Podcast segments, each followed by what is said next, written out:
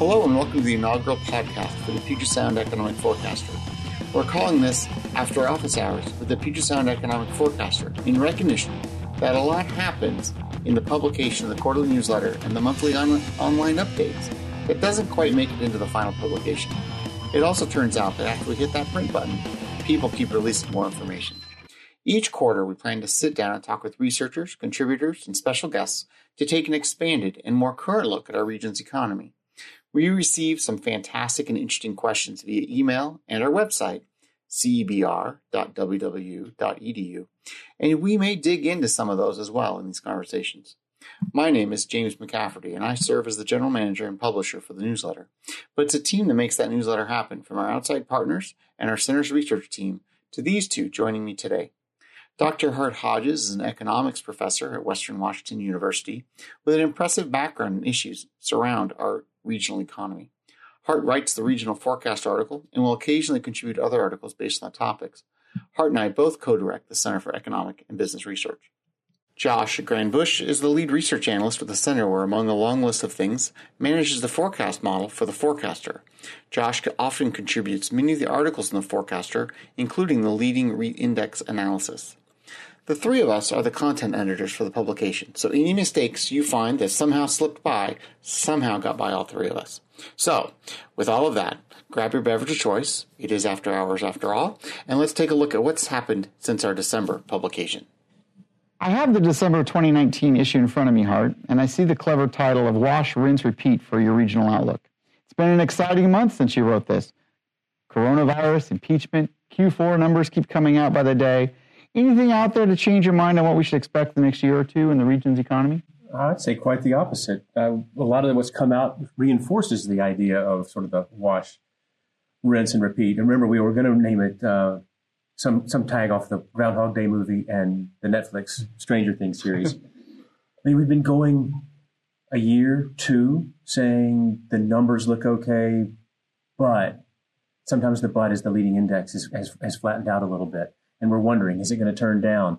Uh, is, are we going to get some type of geopolitical event? In other words, the numbers look okay, but the political news or something else is just unnerving. Um, we've been saying that for a long time, and yeah, we had the coronavirus come out, but look what China did with its stimulus.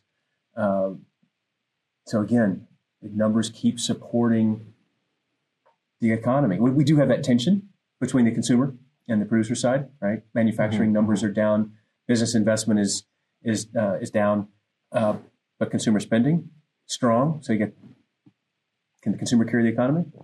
Uh, we've been saying that for a while. Um, uncertainty still there. Uh, maybe not as much uncertainty around China, but now we have uncertainty around the election. So wash, rinse, and repeat.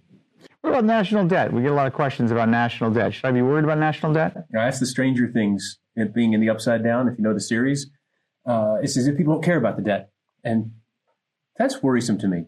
I mean, at some point, that probably matters.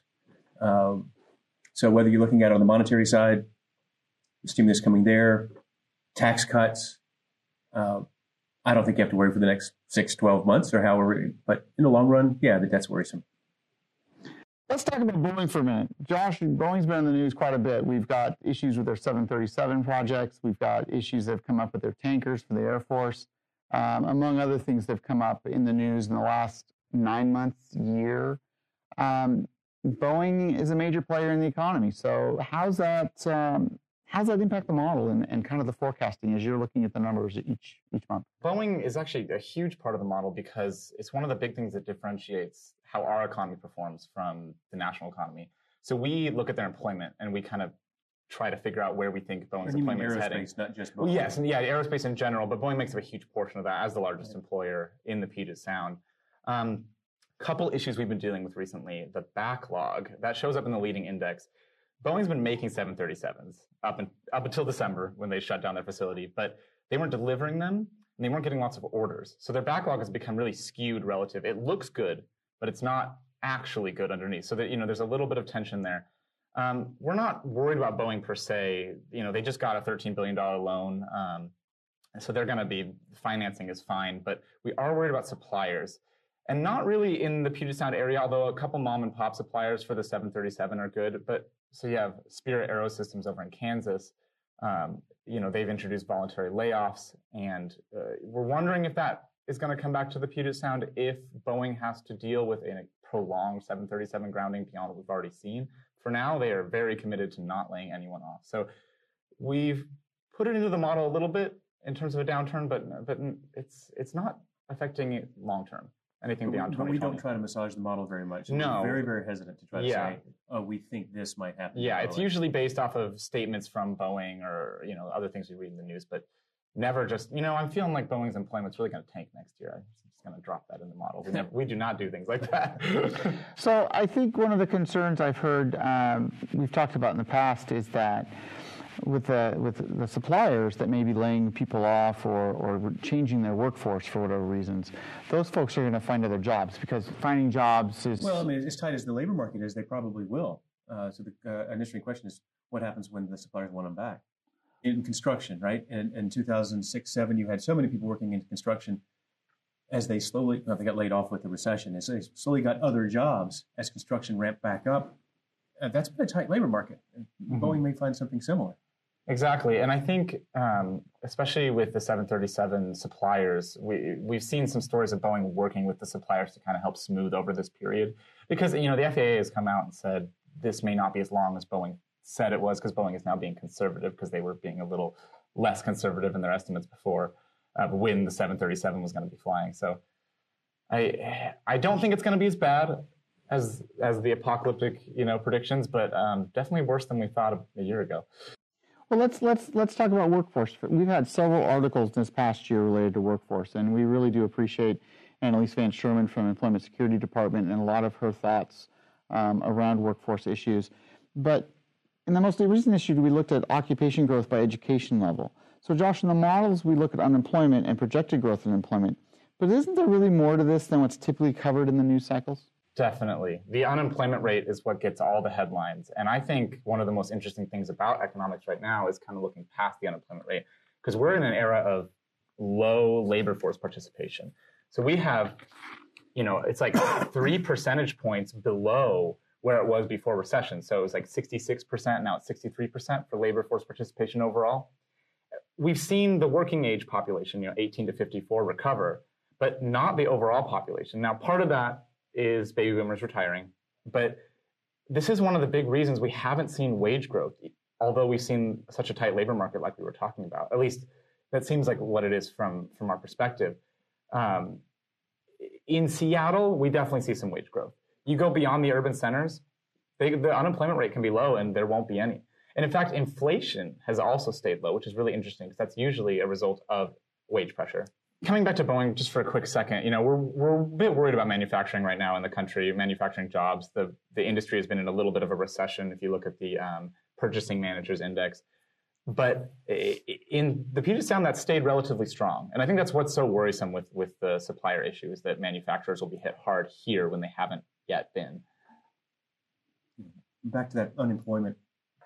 The, the standard headline measure of unemployment doesn't cover how many jobs you're working are you working part time versus full time? So there's a lot behind the numbers. Yeah, job quality is not addressed by unemployment rate at all. It's just a, you know, there's a problem with averages, especially of large populations. We're not getting the whole picture. The, the last thing about manufacturing is we've actually noticed um, the share of manufacturing jobs that need a college degree go from 20% to 40% between 91 and today. Um, that was in a recent Wall Street Journal article and, and study. So that's nationally, not necessarily. Yeah, this this is nationally, not just Puget Sound, but it does illustrate how even jobs we thought were high school level or maybe uh, you know a technical degree now need bachelors. You know, a lot of manufacturing is chemical manufacturing or uh, you know har- uh, computer hardware manufacturing that requires more education, and that's not going to go away. And if not a bachelor's, maybe some certificates. Uh, so Mhm. just the, the qualification Yeah. hurdles. James, I want to turn the tables. You've been able to ask the questions, and when when we get questions about retail data, you're the guy that calls DOR, has the contacts. Uh, so, seventy percent of the economy, roughly, right, supported by consumer spending. So the, the consumer and are they are they spending? Are the, is the retail side holding up? Uh, that's sort of your area in the forecaster. So Macy's announced uh, significant store closures Target sales, you know, think about corporate earnings, uh, lower sales than expected. Uh, everybody's talking about e-commerce and Amazon destroying things. Uh, you know, you wrote an article about retail transitioning to an experience-based uh, activity. You know, how do you bring people into the malls, whatever. Um, what have you seen beyond the last article you wrote, or if you've got to expand on that uh, a little bit, what would you say? I think I would start with the fact that the Q4 numbers, as they've come out this last couple of weeks, have actually surprised me a little bit. They've been stronger than I would have expected from the initial numbers we were seeing um, at the beginning of, of January. Um, definitely, Amazon and the online and the online world have come in with very strong numbers, but a number of the brick and mortar stores have also come in looking pretty good. Um, so consumer confidence has continued to to stick with that, which is which is good. Consumers continue to make re- retail decisions like they always have. They vote with their dollars without any kind of clear consensus as to preference. We all like to shop in our own ways. We're all unique, like everyone else, I guess, as the joke goes. But people do. People make their, their buying decisions based on different things. So, grocery shop. Josh, you may want to go into the grocery store. Hart, you may want to do the pickup outside. I may want to have it delivered. Those are accounted for differently. Josh going into the store and you picking it up are probably counted as though it was a brick and mortar store. But my buying it online and having it delivered as an online sale came from the same store. And so the data is also confusing a little bit in, in some of this um, setting, which is hard. But you know, it all comes down to customer niches, which is what we always teach in business school. As a business, you decide what your core market is or your niche is, and you exploit it or take advantage of it or whatever the, the, the touchy feely word is that you like. But businesses have to do that. And that was the point of the article is that businesses need to focus on that customer experience if they want to capture customer dollars. Because there are customers that are definitely dollar driven, but you have to have the experience that feels like it's dollar driven. So Walmart has the bigger racks, have the dimmer lights, has people wearing the ill-fitting smocks. That's all image. That's all to make it feel like it's cheaper. Um, as opposed to Nordstrom with the nice lighting and the smaller racks and the more more individualistic feel to it. It's just to make it feel like it, it's it's worth more. And so we really have to think about how customers are going to react to these businesses and, and how they continue to vote with their dollars. It's interesting about Nordstrom in New York. Now, we mentioned this in the article. We wrote the article. They had just announced that they were opening this flagship store in New York, which is really exciting because, you know, you think about Amazon's eating everybody's lunch, supposedly. And yet, eh, Nordstrom is opening a, a huge storefront. Well, what's interesting, what's come out in the last couple of weeks is they're actually going to have a portion of the store in, in what is used, secondhand, upcycled. They'll come up with some kind of fancy word for this. I'm positive. Fancy again. Fancy, right? right. Fancy again. Um, but they're going to have, but they're looking to capture a piece of the market space that they're not able to capture currently. So currently, we have an incredible secondhand business going on inside Facebook and uh, inside a few um, websites that people are very, very actively buying and selling clothing of labels and, and of the value variety that Nordstrom would sell, but at a lower price point. And so it's a very interesting way for them to exploit a potential market space for them. Um, and so to wrap up kind of retail sales from, from my side, things that I, I kind of keep my eye on. So I, I get to drive around a lot and, and have meetings all over the region and, and do talks with, with different organizations. And so to pass the time while I'm sitting in traffic, which is another great economic indicator, uh, I will listen to the radio or satellite radio, whichever kind of hits my, my fancy on the dial. And I'm amazed by the, the variety of ads that are run during daytime in those. And, it, and, and as we have gone from 2008 to today, those types of ads have changed. And so for fun, dear, dear listener, you may want to just listen to ads and think about who that advertising is targeted towards because people that buy radio ads, whether it's satellite or, or over the air, they have an immense amount of research to tell them who's listening and what is going to resonate with them in a very large scale because it's it's wide mass marketing. And so if they feel that something, whether it's uh, do you have more than ten thousand dollars in IRS taxes, that should tell you something. If you hear a lot of those ads, that means they think a lot of people have those needs. And if we really do have a lot of people with those kinds of needs, I get more concerned about consumer spending because I'm worried about a lot of debt relief ads and things that I might hear. So it's always interesting to listen to the ads and see what's put the James McCafferty ad leading index component in the model? Oh, definitely. I already track it in my spare time. um, you know, speaking of the consumer, you know, we, we get lots of questions from readers, um, and one of them ties to consumers specifically, and that's with China. You know, we uh, the trade war has both impacted our economy more and less than we expected. And I guess I just wanted to put the question out to the two of you. Um, any thoughts on the phase one trade deal? Uh, does it does it mean anything? Are there going to be impacts? Well, I mean, impacts in terms of everybody hit a pause button, and and hopefully, now China's already come out and said that with the coronavirus, there's going to be a slow to some of the, the buying. But if you reduce the uncertainty, um, now the, the, the, pessimism is there are a lot of details that they haven't haven't addressed, right? So mm-hmm. it's not think there's a trade phase one deal that's done. It's it's really just a we're on hold. It kind of reminds me of, uh, of the whole Brexit thing recently, where everyone's like, "Oh, we've we've accomplished Brexit, but there's still a year worth of trade talks to happen." Yeah, it seems like the same and, thing with China. You know, the Trump administration didn't want lingering discussions of tariffs and what it could do to the economy with the mm-hmm. election coming. China wanted a, a, break, so it's really a pause, but it's a pause with China's stay, saying they will purchase, you know, X dollars in agriculture goods and, and other things. That can help our region, whether whether the ag market directly or or others. So um, I don't think uh, there's a lot with the phase one deal, but whatever there is, is is positive for now. That's good. Yeah, we're definitely one of the more trade exposed states. I believe we are the most trade exposed, but yeah. don't quote me on that one. I think it's interesting tariffs because they don't impact all Americans the same way. Um, you, China doesn't pay the tariffs. China, I've heard that China does not pay the tariffs. Okay. It's it's passed on to the the end consumer, or a company has to take it in their margins, which means they're not paying their employees as much in theory. And so either way, it, it trickles down to, to home uh, for people. And so because they don't impact people the same way, someone in a rural part of the country might actually be impacted far more than someone in a high wage area like, like Seattle. Uh, so it's not a, an equitable either, um, and that's just something to consider. Whether your business has the ability to, to shift supply chains or, or respond, yeah. Definitely. And, and, that was the worry with the round of tariffs. I think that was supposed to come in in December, um, that they were going to be very consumer electronics focus was going to hit right around the holidays. Um, and right. they, they wouldn't be able to pass those costs on through their, or they would, sorry, they would start to pass those costs on instead of At higher prices. Yes, yeah. exactly. Um, well, looking elsewhere around the world, Iran was also a big topic in January. It seems like a lifetime ago, but it was. Um, uh, you know, there was I think there was a spike in Google searches of World War III. Um, so, is there is there anything to, economically to think about with what happened in Iran? Do we do we have any thoughts there?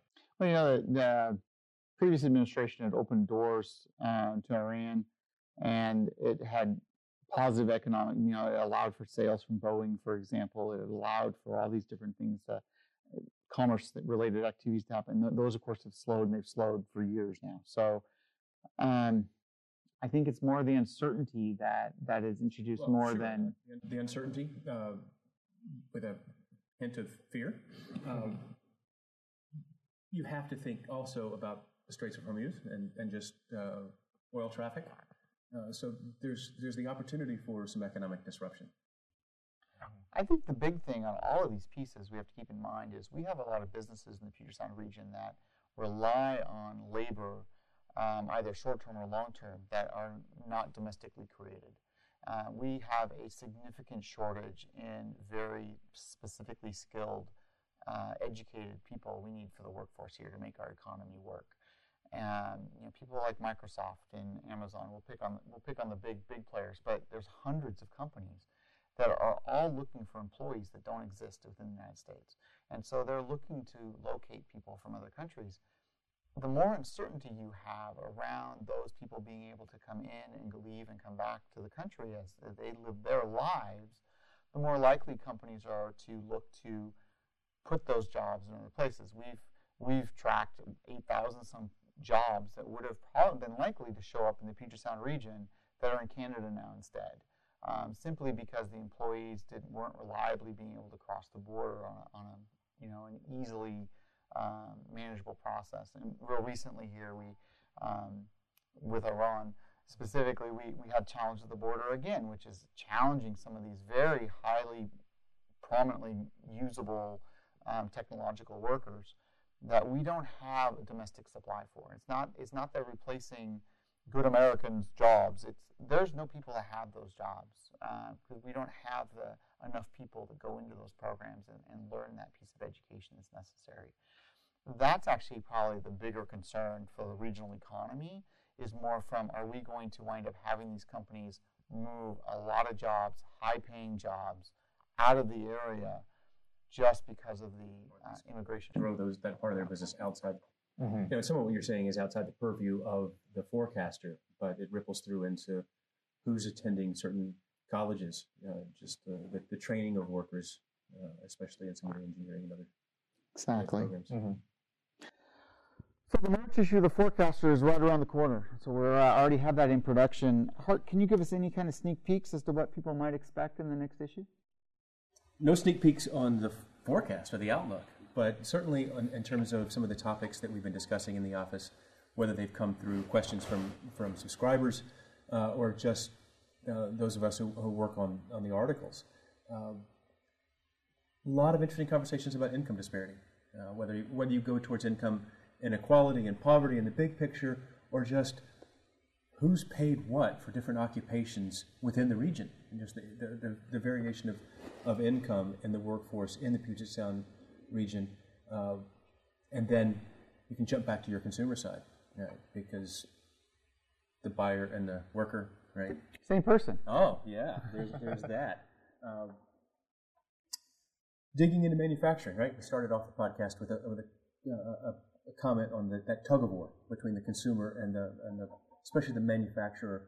Uh, we want to look at manufacturing in, in the region because we have uh, a little more manufacturing in terms of percent of employment, one things in the, in the region than you do nationally. Uh, it's an important sector. Um, so we don't want to just say, oh, manufacturing nationally is weak. We want to dig in and, and talk specifically about manufacturing in, in the region. Uh, obviously, with Boeing as well. So. Um, I don't know. Are you going to write anything on the on the retail side? You know, we actually uh, been been playing with thinking about retail sales forecast scenarios. So uh, a few issues back, we we did a we talked about different forecast scenarios on what may happen in the in the larger forecast, and we're looking at can we do the same thing and give some people some variance uh, in the different retail forecasts that go into the, the forecast as well, and what that might mean. Um, we have a lot of unknown around consumer behavior this year. Uh, so we'll we'll play with those numbers a little bit and, and see if we can come up with some kind of sensitivity analysis around what we might might expect. You haven't mentioned the monthly updates. I haven't. Josh, can you talk to us about the monthly updates? I sure can. At the end of January, we actually published three different monthly things. We have the real estate index, the monthly leading index, and current economic indicators. And those are all available to people with online subscriptions, right? Yes, yes. So and the so the real estate index is actually published quarterly, but current economic indicators and the monthly leading index you're going to find every month. And so what we've seen from those, which is you know kind of kind of similar to this, a check-in in between forecasters, the leading index has been showing a lot of positive growth. Um, kind of what you're saying uh, Hart about wash, rinse, repeat. Not a lot different expected this year. I will say the Boeing backlog index, which is a component of that monthly leading index, is skewing things a little bit. But durable goods sales, you know, a measure of consumer spending, have been really strong and they've kind of been carrying it while certain labor force uh, metrics like unemployment insurance and things like that are showing a little bit of weakness. But you jump over to the current economic indicators, which is kind of a overview of uh, all the economic metrics at the time. Um, labor force growth has been really strong in the region. Aerospace has been a little weak, especially with um, the past couple months with Boeing. But overall, we're seeing a lot of growth, over double what we see nationally um, in the region. So great news there. Housing market is also kind of on the rebound, which is which is interesting after um, the year we had starting in late 2018 through mid 2019 of dropping home prices in Seattle and stuff like that. That has turned around entirely, and I think we're going to see that even more this spring. So, lots in the monthly. That brings us to a close of this edition of After Office Hours with the Puget Sound Economic Forecaster. This edition is made available to all subscribers, but will be part of the online subscription package through the end of this year, 2020, when we will announce new subscription packages to better represent our expanded content and features, Hopefully, you've been enjoying the new website. Uh, we continue to expand the, the resources that are there for you as well. So you'll get some information from us later this year about new subscription packages. Ironically, Hart, you're an economist, so the, the forecaster here hasn't had a subscription change in 27 years. Josh said inflation was low. so uh, we'll, we'll, we're, we're going to look at our own modeling with inflation and, and, and see what we can do there. You can always reach us via our website, CEBR, that's cebr.wwu.edu, or by email, cebr at wwu.edu, with questions, comments, or if you're interested in having us speak at an event. And we do that a lot. We speak to a lot of groups throughout the year, um, sometimes with more than one of us or just one of us. We're, we always are happy to talk with, uh, if you have an organization that's looking for an interesting speaker, we can sometimes point you to those as well. Otherwise, you'll get the economists. Um, but from all of us here at Western Washington University, have a great day.